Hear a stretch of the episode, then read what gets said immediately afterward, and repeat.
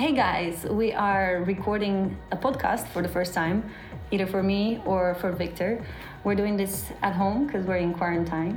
And this is more meant to be a conversation about life and things in general, some topics that maybe you don't get to discuss or touch upon in other interviews, now when it's more focused on your career. Yes.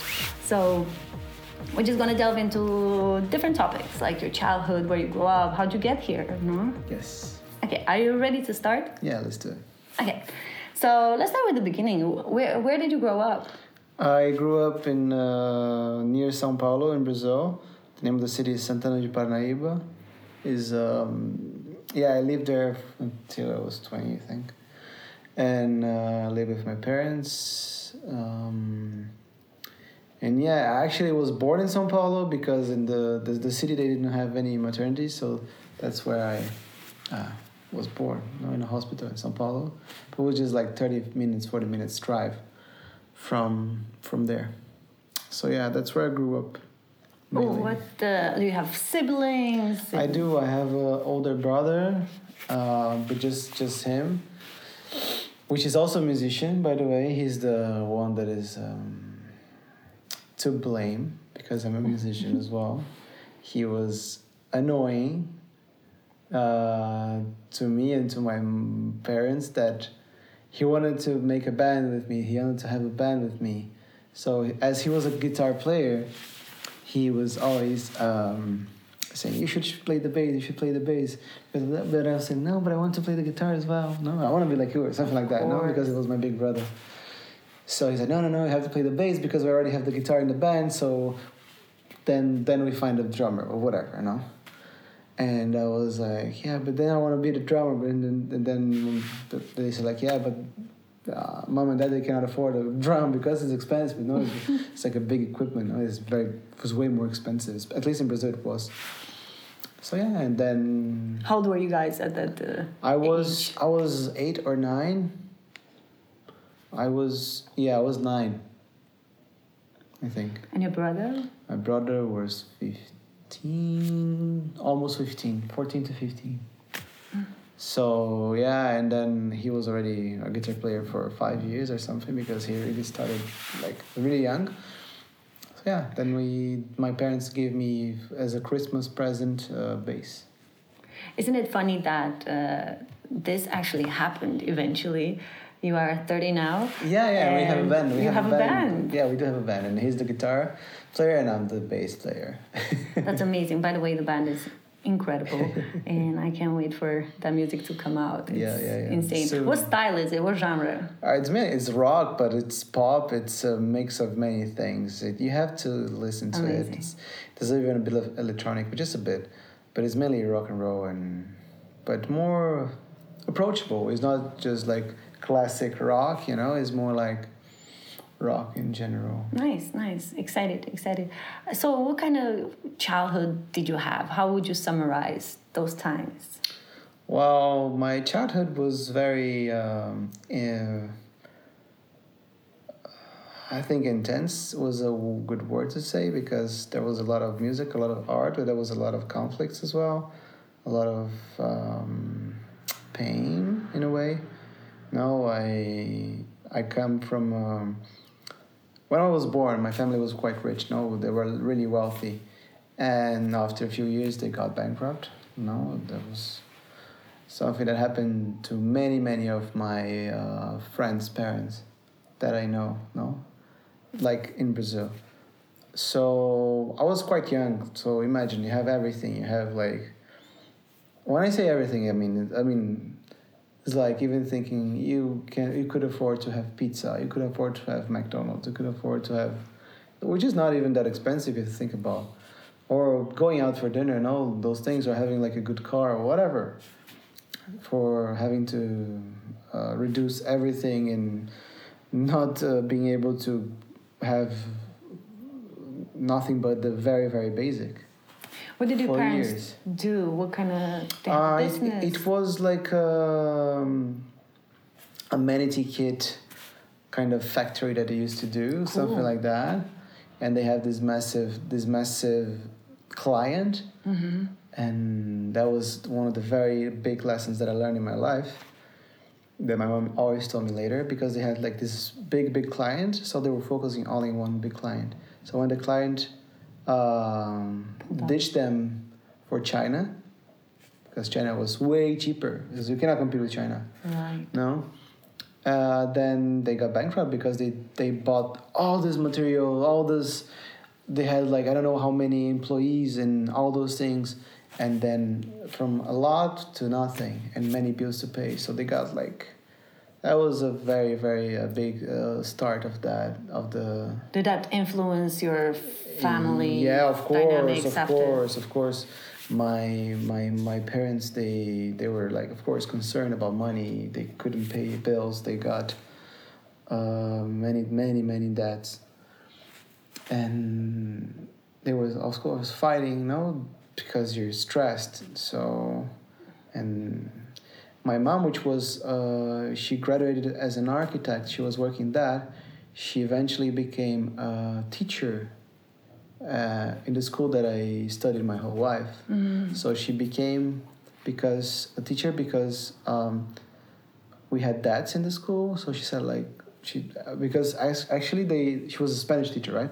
So then they wanted to actually have my dad as a teacher because my dad was Peruvian, so he's speaking Spanish. That's a surprise. Yeah, is so. But he had no knowledge at all, and he even forgot about his language because he was living in Brazil for so long. He was not sharp.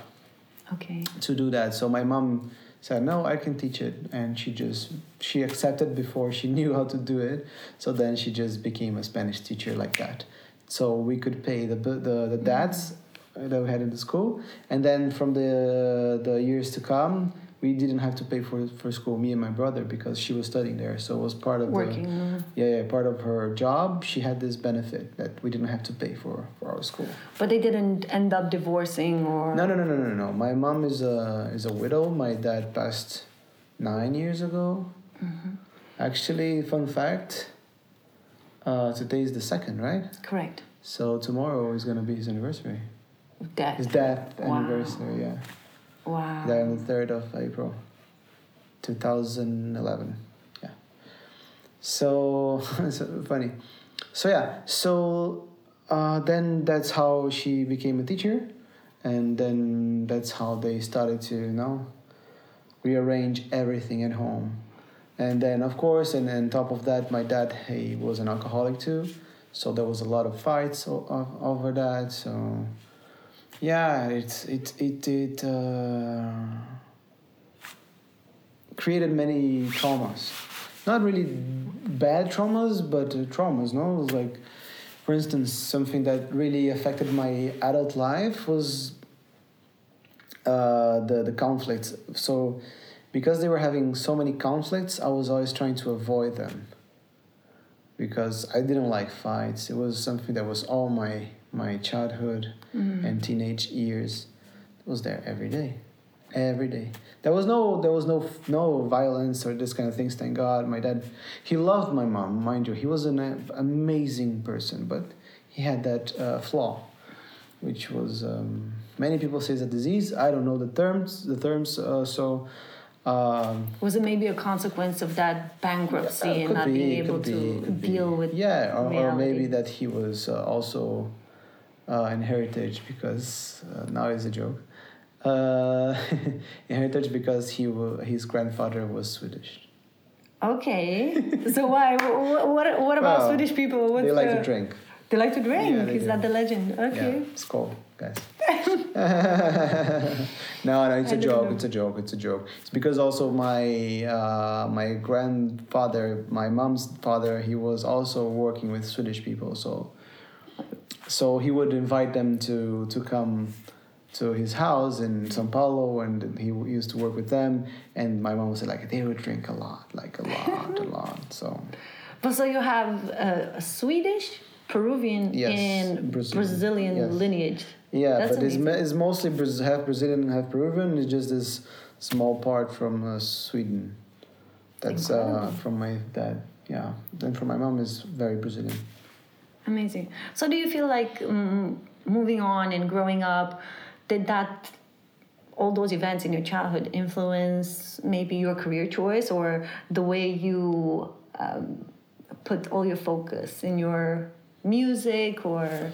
Yeah, it helped a lot for me to focus in music because, well, my dad passed away when I was 20, right? Yeah, I was 20. So, or 21, I don't remember. Anyways, so I was already making music. I was already touring, no, not internationally, but in Brazil a lot. Mm-hmm. So I was already, you know, I wasn't, when he passed, I wasn't even living with them anymore. I was living in another city with a colleague. So because I work with music, so all those fights, and because then after a while I would start fighting him as well, you know, with him as well, because we had many arguments because of all the drinking, etc., etc. So that helped me to focus on my music for sure. It was a getaway, I'd say. Yeah. So, but I was always also, mind you, was also very determined, because when I was a kid, that moment that I had everything and then I lost everything, and not me, my parents. For me, I mean, I was drooling and eating dirt, doesn't matter, you know, and that made me very grounded in a way that I knew that if I need money, if I was going to have money in my life, I have to work hard for it, because I could see my parents struggling a lot and not making so much money. And I was like, okay, so I have to work even harder if I want to do it. So that drive, I got it from there mainly. And also, mind you, when I was at home in front of my computer making music, you know, all those hours and hours and days and weeks and months and years, it was fucking fun, you know, it was really fun. So it wasn't a chore. Of course, many times you have to deal with frustration, which plays a big role in our job, which is like... Why frustration? Where does that come from? Because you're in front of the computer, I don't know, 12 hours, 16 hours a day. Doesn't matter, a long time sitting in front of the computer and then trying to do something, trying to squeeze the lemon, the last drop, you know, and then it's like, okay, now I have something cool, and then you listen to the next day, shit. And then it's like, fuck. And then you just do this all over and over. But at least what kept me going, one of the main things was I was having fun. Many people were curious and you received questions to this effect. Where do you find the motivation to sit for 16 hours a day and just produce? Or where do you find that? I mean, at least for me, I love what I do. I'm obsessed with what I do. Mm. I can spend, you know it, I spend so much time in front of my computer with Logic, just, it absorbs me in the most beautiful way possible. And it's where I belong. I know making music is where I belong. So I always knew that. I always knew that I was going to make music somehow. I always felt it, at least. That's beautiful. Yeah, it's it's the calling, no? That they say was my calling. It is my calling, music. What do you think about people that don't have that privilege, or I don't know where this calling comes from, no? And I think you're quite lucky to have that in your life. What do you think about people that don't know what they're supposed to do, and maybe they're already adults and they're just going from job to job, not knowing what they want? I think it's okay. It's never too late to start over, to start again, and ask questions like, what do I want? What do I like? What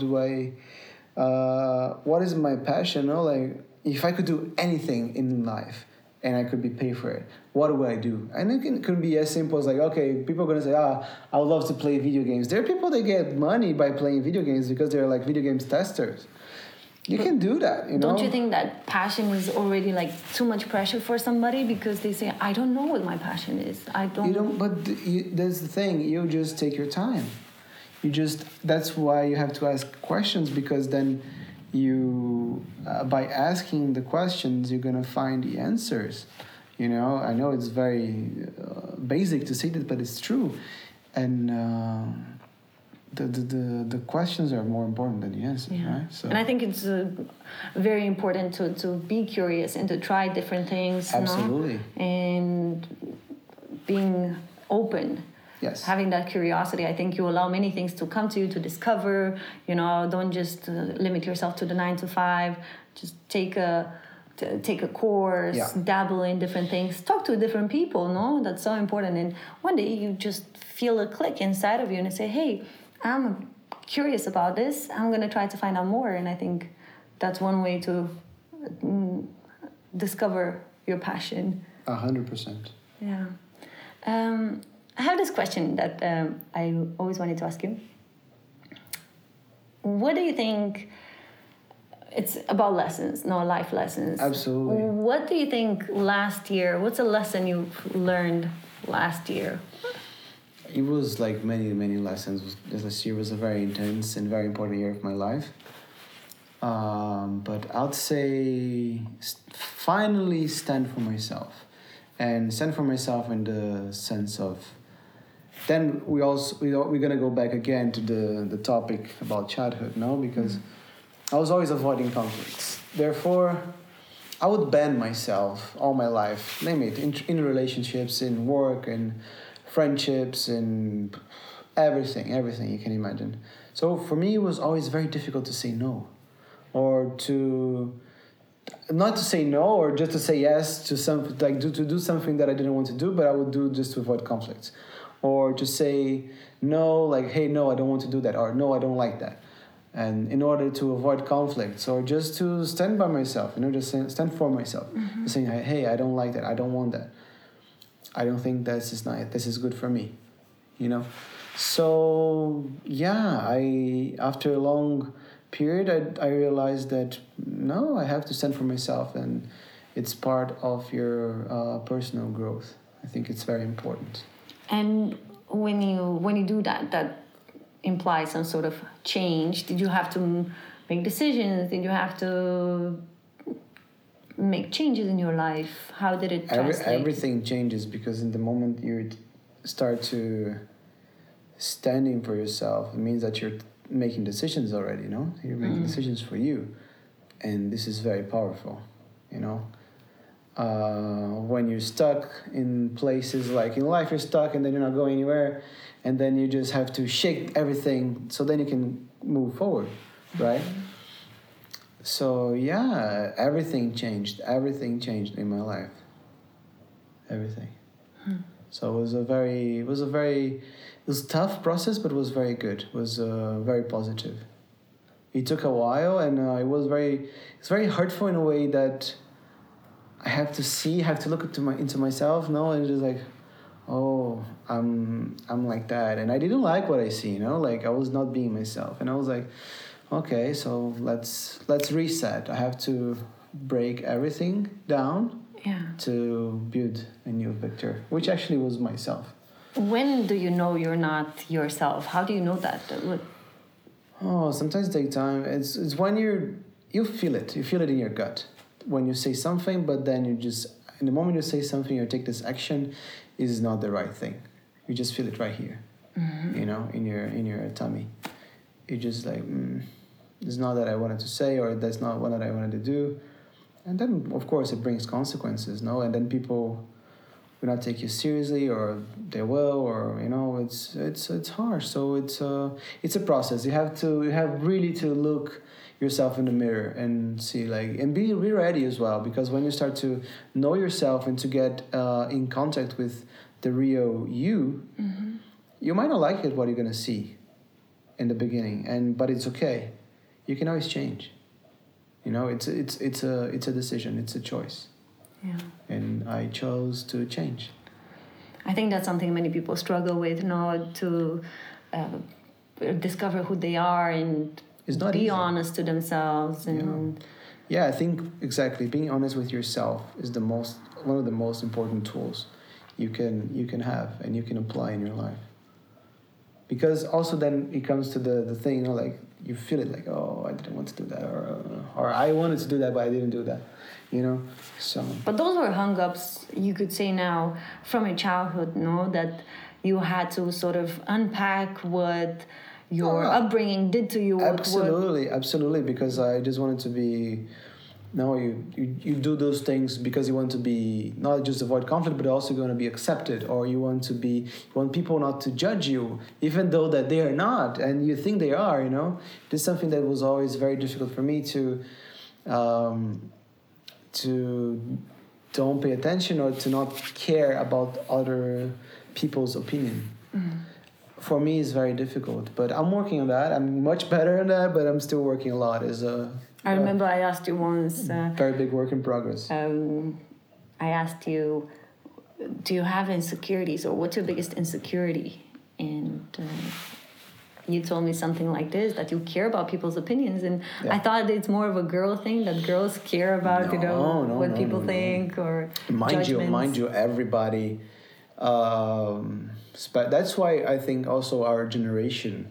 is very anxious. They really, really care about what other people think about them, you know. And when we shouldn't, because, of course, like, no, you're my partner. I'm always gonna care about what you're gonna think about me, mm-hmm. but I shouldn't paralyze myself and paralyze my life because I feel judged, you know, and about whatever anybody is gonna think about me.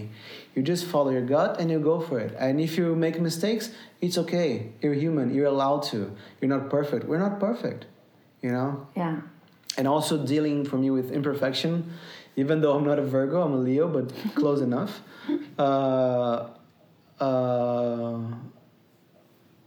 Was very, very hard for me to deal with imperfection, because it also came from my childhood.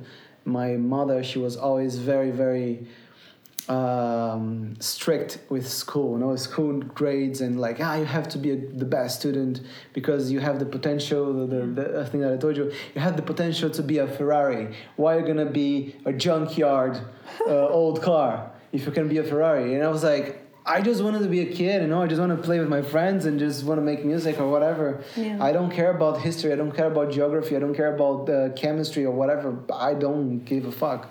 I just want to have fun. I just want to be happy. Were you a good student, though? I was, as a boy, I was the best boy, student boy in my class. Yeah. Always, yes. But for me, I don't know. For me, was just easy. There was, of course, some topics that for me was very difficult. Somehow, like chemistry, I never understood, even though I was very good with mathematics. For me, chemistry was just like Chinese, you know. Maybe Chinese is easier than that, and some other biology was not so good as either. But you felt pressure from your mom. To be a perfect kid. I remember she was always telling me like, if you get like we call it in Brazil red notes. No, when you get a grade that is under the main grade that you have to pass. Let's say you have to from 0 to 10. 10 is the highest, 0 is the lowest. So, okay, if you reach and the one that for you to pass the class, let's say, it's 5. So if you go below 5, you're gonna be grounded for whatever.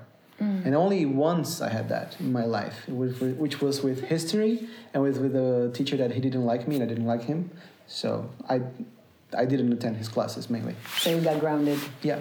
No, I didn't get grounded because she knew it. She knew it, and I told her way before. I was like, because she was a teacher also, so she was always at school, so she always knew if I just was messing around or doing anything, she would know right away. No, because all my colleagues, my friends, they could do whatever they want, and I mean more or less. But then only after 2 months, in the teachers' parents' meetings, that they would know. But my mom, she would know like right away. Like if it was not the very day, the next one she would know for sure. Because they would tell her, like, hey, he did that, Victor did that. Yeah. So I was always like, I always felt that I was being judged or looked after or like spied on, and it's not that, and I never felt free. I never felt so there was a lot of pressure, to be a good boy, to be a good student, to be a good kid, to be to don't bring shame to her, you know, to my family, because she was working there and I couldn't be a troublemaker. Although I was a bit, mm-hmm. but not that much. What's your relationship with perfection now? I'm very, very perfectionist in my craft, in my music, for sure. I'm very, very, I pay a lot of attention on that. So I understood that I'm perfectly imperfect. So I'm okay with that. And personally, personally, I mean. Yeah. Yeah, in my work, I mean, I can always get better and better and better, and that's fine. And there is no such thing as perfection. I know that for sure. It's impossible to reach it. So once you understand that, you just let it go, and it's fine. You know, it's you just. Did that also help you, for instance, in your journey with, let's say, losing weight or perfection? No. Well, we can say that really didn't help. Actually, it was the opposite, because I have to be the perfect person. No? So then I was looking to my body, and I was always a chubby kid. No, I think when I was really, really young, I was normal, but then I gained a lot of weight when I was 6 or 7 or something like that, and then from now on it was just like skyrocketing. I was really, really chubby, and at some point I think I was 140 almost kilo. Was like really big, and I was like 17, 18, something like that. I was at just got into the university. So, mind you, if you're created, like raised to be perfect or whatever, my parents wanted me to be. And then you look into your body and it's not perfect at all. When it is perfect already, because all of our bodies are fucking perfect. It's just what the media wants to show us, that, oh, I'm too fat, oh, I'm too skinny, oh, I'm too tall, oh, I'm too short, oh, oh, my hair is like this, oh, I don't have hair, so you're always searching for something which is external. So it was all my life, so all my childhood, it was me looking myself in the mirror and not liking, even like hating what I was seeing. And then like, oh, I have to be perfect. So why am I such a good student and I'm really good with music, but I'm fat and like I have this body and and I'm not good in my skin. What's happening? It was very, very, very difficult for me to grow up. It was made me very lonely as well, because first of all, I would never bring this to my parents, or never bring this to my brother or with my friends, because they're going to say, yeah, you're fat, whatever. No, my friends. And, so during my childhood was very, let's say, we tried everything. We tried Weight Watchers. Who's we? What do you mean? Oh. No, me and my mom. She was the one that was always dragging me to those places, to different doctors. I went to the Chinese doctor. I went to general doctor. I did all kinds of diets you can imagine. I took whatever. I didn't take any medicine to lose weight when I was young, because my mom didn't want me to go that way. But mind you, like so many kinds of... Yeah, and there was this doctor, he would put something in my ear, or this doctor that would give me, I don't know, this herb to whatever, or even go to this class of football or tennis or whatever, and try to do something, try to lose weight. But I was never happy. I was never, how can I say that? I was never too much into sports when I was a kid. I was more like a nerdy video game, music guy, kid, So, yeah. And then I grew up, I was at university, and it was the first time that I lost weight.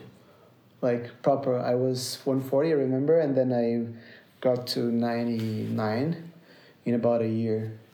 of just not eating much, actually. Doing some exercises. Then after I got to the gym, I went to the gym mm-hmm. for the first time in my life. And I remember, like, let's say I would ride the subway and the bus a lot, no, to go to the university. So let's say instead of getting the escalators, I would just use the regular stairs, mm-hmm. like those little things. And in the university, instead of getting the elevator, I'll get stairs as well. So those little things, no? And I wasn't eating. I was skipping a meal. And also I became vegetarian for a year and a half. So that helped me a lot. So that was the first time I lost weight. And I felt great. I was like, oh my God, I love it. I'm myself. No, I don't have this, I don't know, big weight. Because think about it. If you lose 40 kilos, you feel amazing. Try to get a backpack and put 40 kilos of, I don't know, whatever, cement, I don't know, rice, doesn't matter. 40 kilos in your bag and try to walk, like try to go outside and do something the whole day. See how you're gonna feel. Wow. So that's how I felt after. Of course, is you lose a bit every day, so then you don't feel much, but after a while, just like you feel great, you sleep better, you exercise better, you know, everything is better. You, of course you look yourself in the mirror and you're just like, okay, you know, like, oh, this is a good looking guy. Feeling yourself. Of course. And then it was actually when I started to even start flirting with girls, you know, because before I was zero.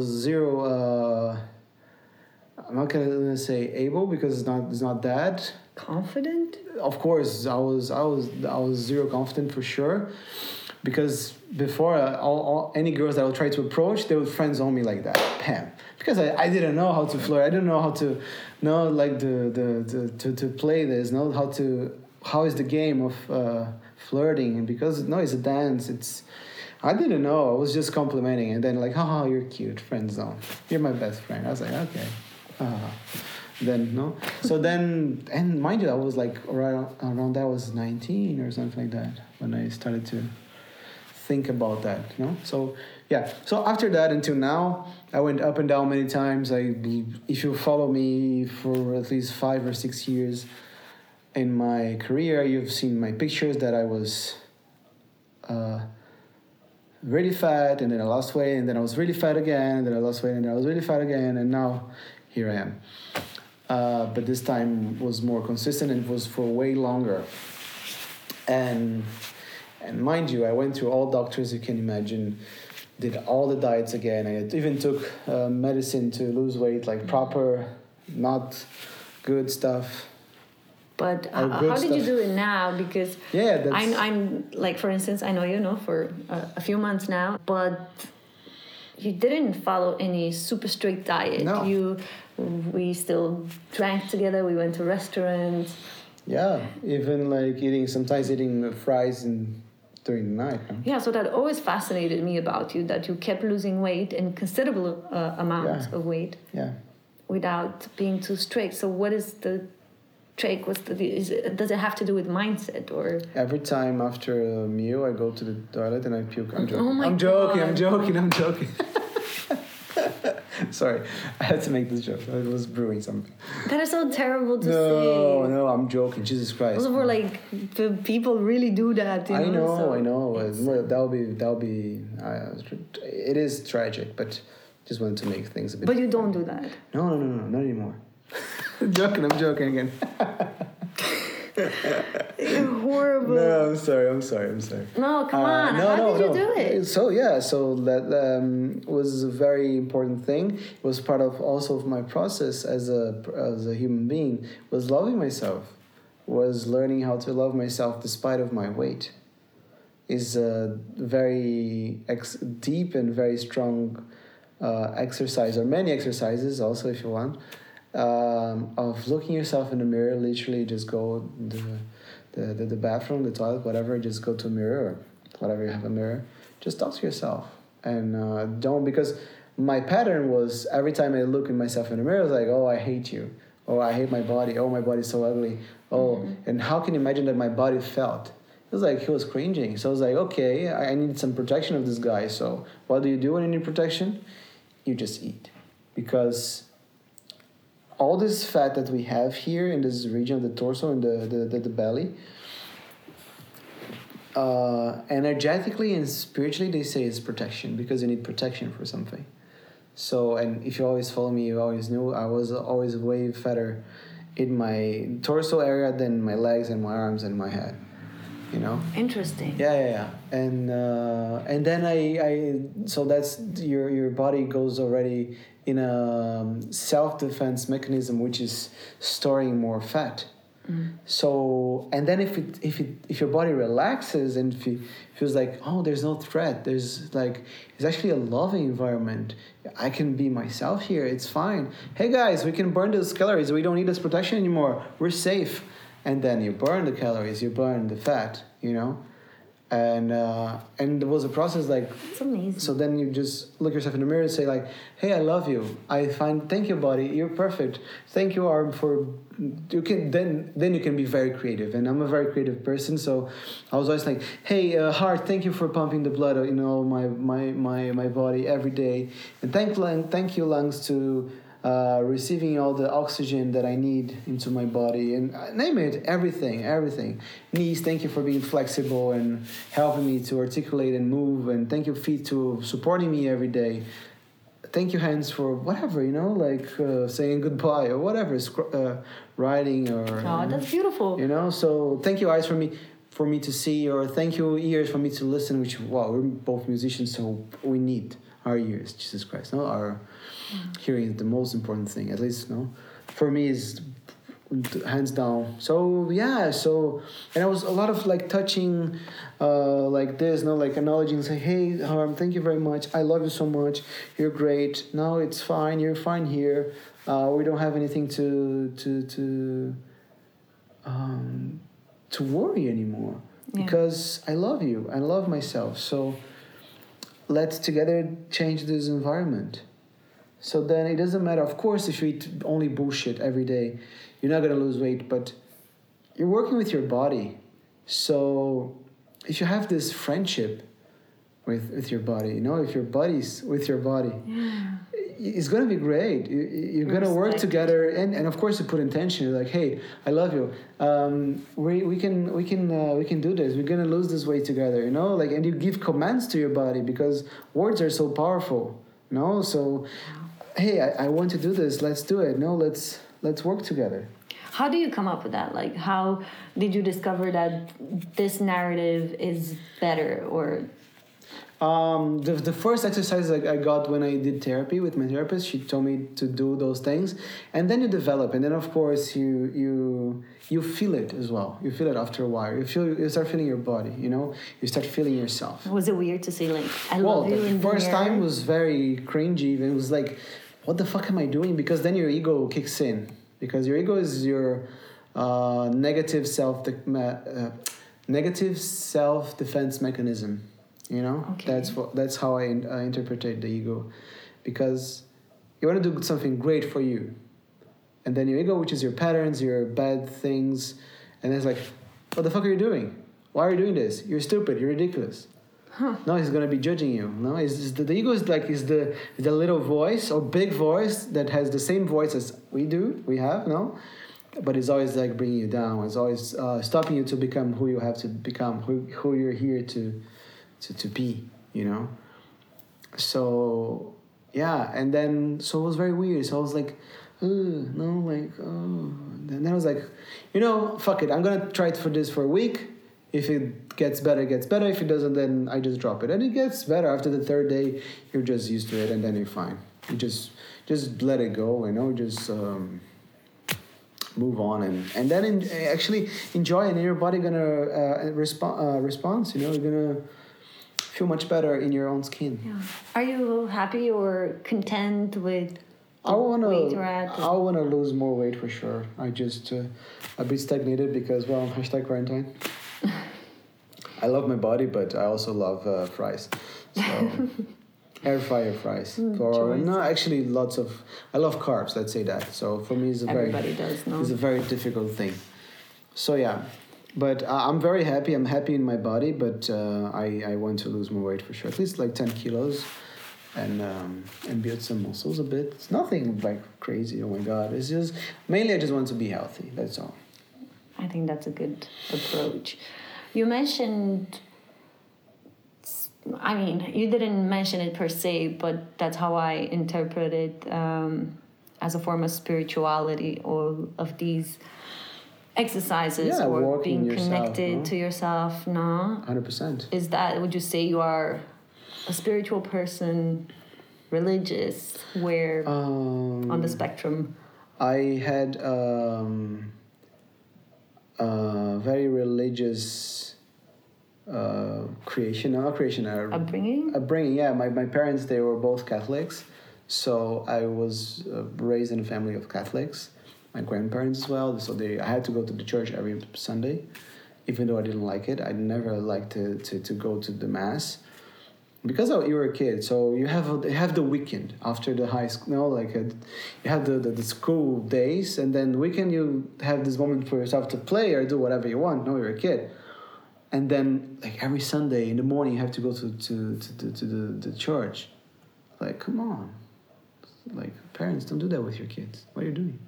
No, I'm joking.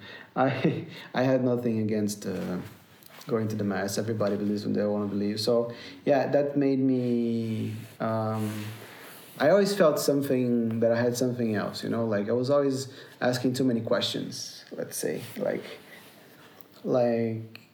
with for instance, my first questioning was like, my mom would say, you have to go every Sunday to the church, and I say, why? Because the first one, because you have to. But why do I have to go there? Because it's the house of the Lord, they would say, no? Mm. And then I was like, yeah, but if God is, he's everywhere, if he's omnipresent, why can I pray and be home and pray from home? Because he's here as well. I don't have to go there. I can stay here and pray. I don't mind. Wonderful, yeah. And then she was like, everybody, yeah, you're wrong. You have to go to the church because I have to go to church. Otherwise, you go to hell. Or you're a sinner, or whatever. And so that's where I know my spirituality started, with asking different questions. I was not agreeing that after life you go either to hell or heaven, and that's it. And then you're either gonna perish, like suffer forever, or you're gonna be all good forever. I don't think it works like that. I think if we leave, the heaven and hell is here. And I believe in many lives and reincarnation, everything. I do believe in that, and karma. I do believe in that as well, a lot. So that's when I started to look for answers. So that's where my spirituality journey began, I can say. Mm-hmm. Like just asking questions, I'd say. So. Yeah, and then I found many, many things, many, many answers. I still looking for answers. You are spiritual. Yes. I'm spiritual, but I also am very human. I'm very, let's say, mundane in many things. I have so many flaws. I make so many mistakes in my life, which is okay. But I'm studying a lot now, and I'm willing to learn more and more, and to improve, and to become a better person. How does that look? How does that play in your life? What do you do? I know you have morning rituals. Yes. I think the most beautiful thing to do, at least it doesn't have to be the first thing, but if it's the first thing in the morning, is nicer. Just pray and be grateful for everything you have in your life. Mm-hmm. I think gratitude is maybe the most important and the strongest energy we can find. That is true. Because if you only worry about like, I don't have this, I don't have that, then you're gonna be in a life with only the life is lacking everything. But if you're grateful for everything you have, like, I'm grateful for the water I'm drinking, for the air I'm breathing, and for the food and the house and whatever, everything you have, everything you are, and people that you have around you, in your life, you are going to attract only more, because then life is going to say, okay, he's open for more. So he's happy that he has that. Okay, we can bring more blessings, you know. So that's a good way to start the day. So, and then after I also meditate during the day. Writing helps, and asking, praying. I think praying is a very important thing. Can you develop a bit on that? How? What do you mean by praying? How do you pray? You have a shrine, you have a place, you have a little mat on the floor. No. You don't have to have those things. If you want, perfect. I don't. I also want to have this at home at some point. We should do that. I know you have an alarm on your phone. Yeah, I have an alarm on my phone that rings every 11:11 in the morning. So it's when we pray, and the praying consistency it consists in just asking for what you want, what you wish, what is in your heart, and just pray for things that you want, and you're grateful for things that you want. It doesn't have to be anywhere else. Like, for instance, we do mostly in bed or in the couch or seated, or like if you're in the kitchen, we just hold hands and you do it. Or no, if you're alone, you can do this as well. Or you should do it as well. Does it work? It does work, for sure. It works 100%. Have you had like things that you prayed for show up in your life? Yeah, many. I'm looking at one right now. Many, many things, you know, and it was a lot of praying, for sure, in my whole life. Still have. Were you also spiritual when you were young, or do you find that sort of progressed, or as you grow up, you start looking for more? The thing is, when you're young and depending on where you grow, of course, I was very curious, but also was not strong enough to confront my parents. So like, hey, fuck this shit, I'm not going to the church anymore. Yeah. But it's was definitely something that I always had in my mind and in my heart. You know, I remember even like, one day I was at school in the middle of the class, and it was like this time warp in reality. And then I was just like, the time just stopped. And I was looking to my hands like this, and I was like, is this real? Like, what is this? And it was like very slow motion. I was really young. I was like 9 or 10, I don't know. I was like, is this real? What is this? You know, like, how can my brain do this? And what is this, you know? Like, and I even remember one day I was playing with some friends on the streets next to my parents' house. And I remember I told my friend, what if actually all the colors that we see right now are actually different colors that everybody else sees differently. I know it's just like a stupid thing to say. Not perception. But it's not, you know? It's like asking for and being curious to what's beyond, you know? So cool. So that's where everything started. That's when I knew that I was different than most of my friends, I mean, you know? Yeah. Do you think it's more important as an adult to be connected to yourself, or to look for those type of answers? Can it have implications in your adult life if you're just kind of living oblivious and you just go to your job? Of course, then it means that you're not living. You're just surviving, you know. What do you mean? You're emotionally, right? Yeah, you're just not even that. You're just like acting like a robot, you know. You're just acting as the Matrix wants you to do. But wouldn't you say that ignorance is bliss somehow? Because if you are spiritual, it's a lot of work. Like, you have to. But pray. Yeah, of course. But what you can achieve by working is much better than not knowing anything. That's a good point. And spirituality, also things that not many people understand, is also responsibility. Once you know, there's no turning back. You cannot know everything and do nothing. What do you mean with responsibility? You have all these knowledge, let's say. You know everything about karma, energy, how things works, in the how to pray and how to ask, and one of the most important things in spirituality is to give. You receive many blessings because we're all channels here in life. We're not just endless recipients, We're just not like big buckets of endless absorbing energy. We have the universe, God, or whatever the name you want to give, is going to give you blessings and light and money and whatever for you to make good out of it, to spread this energy and these blessings, the thing, with people, with other people that need. So if you have this responsibility in this matter, so if you don't do it, life is going to bring you chaos until you move, until you help.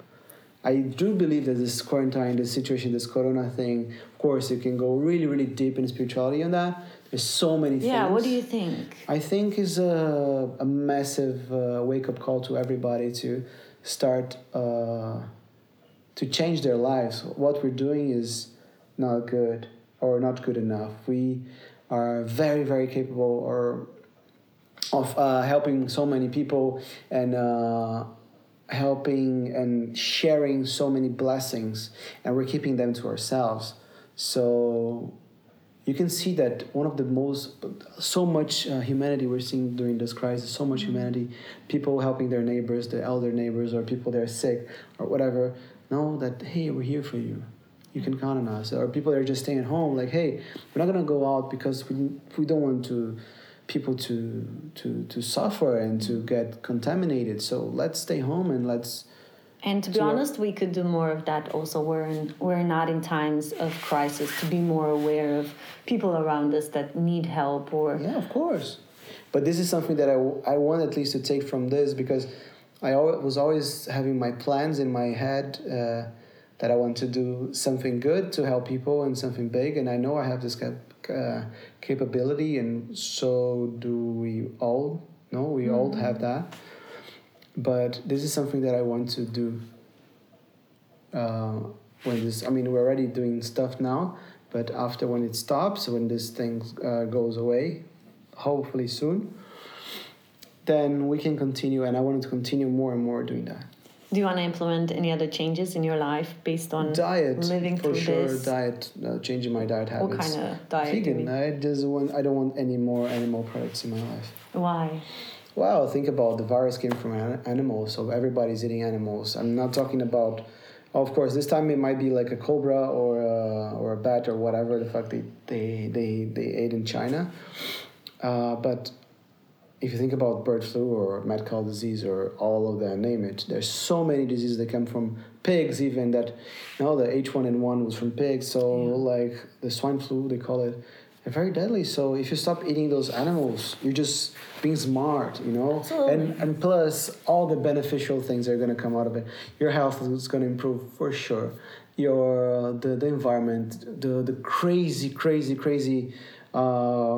slaughterhouses, and it's not just houses, warehouses, factories, meat impact, factories. On the environment, exactly. And the land. Exactly. Like for instance, in Brazil, they have the biggest portion in land that they use to plant, I think it's soy or corn or something like that, is to actually feed the cattle. It's not for feed us. That's it. It's to feed the cattle that's going to feed us. It's insane. It's stupid. I'm sorry, it's very stupid.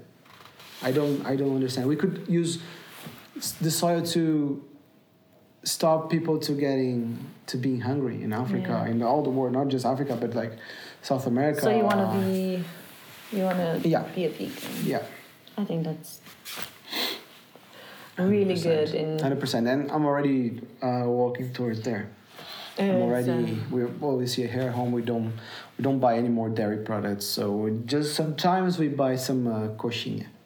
What is coxinha for the people? It's something from Brazil. It's like a little, it's a little nugget. I don't know. With chicken inside, but the dough is from potatoes, and you put in the air fryer. It's insane, but we can find to make like a video. Yeah, we want to make our own, right? Yeah. Our own version. Yeah. Wonderful. So now on a lighter topic, we're also almost reaching the end of our 1 hour. Yeah. You also believe in horoscopes, right? Absolutely. You do? Of course I do. You're pretty good with it, actually. Thank you. So, I know you... I love it. I don't know why. Since I was a kid, I always loved it. Maybe it's because I really like lions and I'm a Leo. I don't know. Okay. And like I always... Tiger King. No. Yeah. Maybe. No, and you know, I think it's... I don't know. So give us a reading. What about? Okay, I'm gonna take me. No, yeah. Because let's say what do you know about Virgos? You think a lot about perfection, and you're very critics. You're very critic with yourself and with others. You like things really neat, really clean, really organized. Everything in boxes. Everything like no, like so. You're all overthinkers. You generally, overthink, and you're very harsh on yourselves.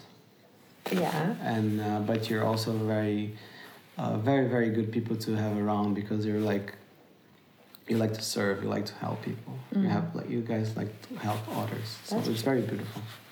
That's quite spot on. Maybe we should do this like every other podcast. You do a reading for another sign. I'm not good with signs that I don't know, and I'll mind you. You're really good. You read strangers, and they were like, "What?" No, and, but also it's because but there are some signs that I'm not an expert. I'm not an expert in anyone other than Leo, I'd say. Yeah. But it's because I'm a Leo, so I know how I am and who I am. But what about Leos? How are Leos? Awesome. It's true, we're awesome, but also we're not. You know, like we think we're the kings of the jungle when we're not. But that's oh God. Okay, what is a quality of Leo? Courageous, a big heart, loyal. That is true. What about the weakness or something that doesn't benefit? Pride. Insecurity. Huh. Laziness. You can be very lazy. Really? Yeah. But not lazy to achieve goals or anything like that, but lazy in a day-to-day thing. Like, if we can lay on the couch a bit more. Really? If you can, like, stay a bit more, like, in bed, we can... I haven't noticed that with you, to be honest. Attention. You're trained... No, you're smooth. Yeah, of course, you have to be. But I learned through my life that it's not productive. But if I don't pay attention, I can be very, very lazy. Really? Yeah. Okay, that's very dual right there because you're very productive. And yeah, but I'm very. But again, if that's your sign. Then if you have your whole chart, the whole astrological chart, have so many signs in different houses, in different planets, etc., that I cannot explain now because it's. I don't even know. We should do an episode on horoscope and. But I have to study astrology. First because I don't know much. I know about how it works a bit and. Oh yeah, sure. Ascendants and no. I don't know actually anything about it, but you did some reading for me and I was like, wow, this is spot on. It's quite incredible. Is it hard to live with me as a Virgo? No, it's the opposite. It's quite easy because I come from Brazil and generally people in Brazil are very, very clean and very... We like to clean the house very, to be very neat. Very spot on, and you like it too, so we're good together. Neat, yeah. Should I share the story, or that's TMI? Which story? That when you started dating, you thought. Oh yeah, of course. I almost said it. Yeah, when. I always found that so funny. Yeah, when we started dating and not even that, even before I met you, I was freaking out like, I'm gonna meet, I'm single now after like a long relationship. I was like, I'm single now in Europe, so my next girlfriend is going to be European. So, of course, we as Brazilians have this stereotype that Europeans are... They don't like to shower. Yeah, exactly. Thank you. Okay. Yeah, they don't shower that as much as we do. Not true, but okay. Isn't it? Hey! I'm joking. Hey, it's a joke. I shower, you know. I know, actually. Oh, you do, actually. Like, today you showered and I didn't. Oh, surprise. Boom. Okay. Don't say that. Okay, but yeah, that was... So yeah, so I was freaking out a bit, no? Like, oh, how's it gonna be? No, this thing, no? The person is gonna be... The girl's gonna be clean or no? Is gonna shower or not? And then I met you, and then one of the first questions that I asked you was like, what's your sign? What does that have to do? Oh, Virgos are very clean. Is one of the number one things. What about like Leos, or if you were, what do I know, a Capricorn or? Aren't you clean? I am very clean. Don't you love to be clean? I go off on that thing, but. Don't you get like extra happy when you're clean? Absolutely, that is. Voila. Maybe I am a bit extra clean than most people, but. Case in point. If I was a Capricorn, you think I would be? Less... I don't know. But as getting a stereotype as a Virgo, because also your ascendant is Virgo, so you're Virgo and Virgo.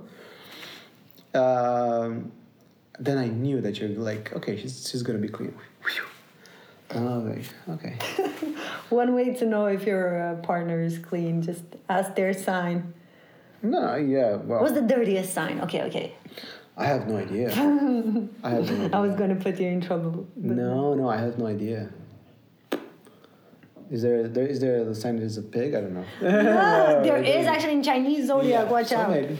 No. I don't know. I don't think it's like that. But okay, we totally derailed this from deep conversations about God and to if you shower. Shower every day or not.